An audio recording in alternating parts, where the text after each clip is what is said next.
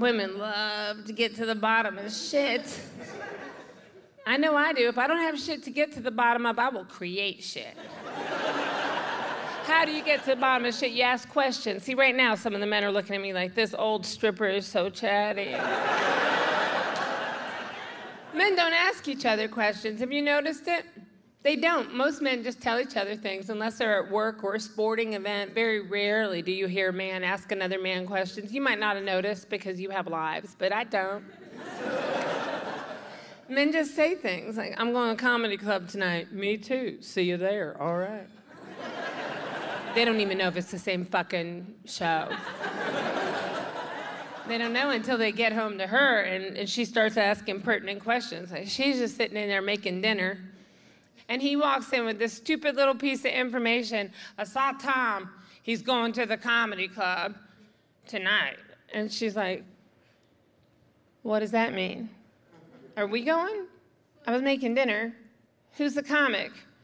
Are, we going to eat there? Because I was making something. And, you know, the children are home. What are we going to do about the children? Are your parents in town, or are you just going to tie them to the fucking radiator? Is that your plan?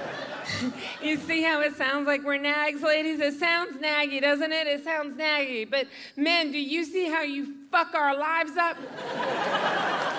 with your stupid information nugget, with that dumb little piece of information.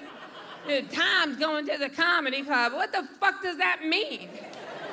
She wasn't bothering anyone. She was just making dinner. She wasn't talking to you, not texting you, not asking you anything. Just by herself and you came in with time's going to come and she just wants to know what do you mean? You know most of us have wasted so much of our lives just trying to figure out what the fuck men mean when they say some of the dumb shit. They say you ever get a text like this? I've gotten texts like this. They say i'm thinking about fixing to make something to eat i turned to a girlfriend what's this mean is he inviting me to eat?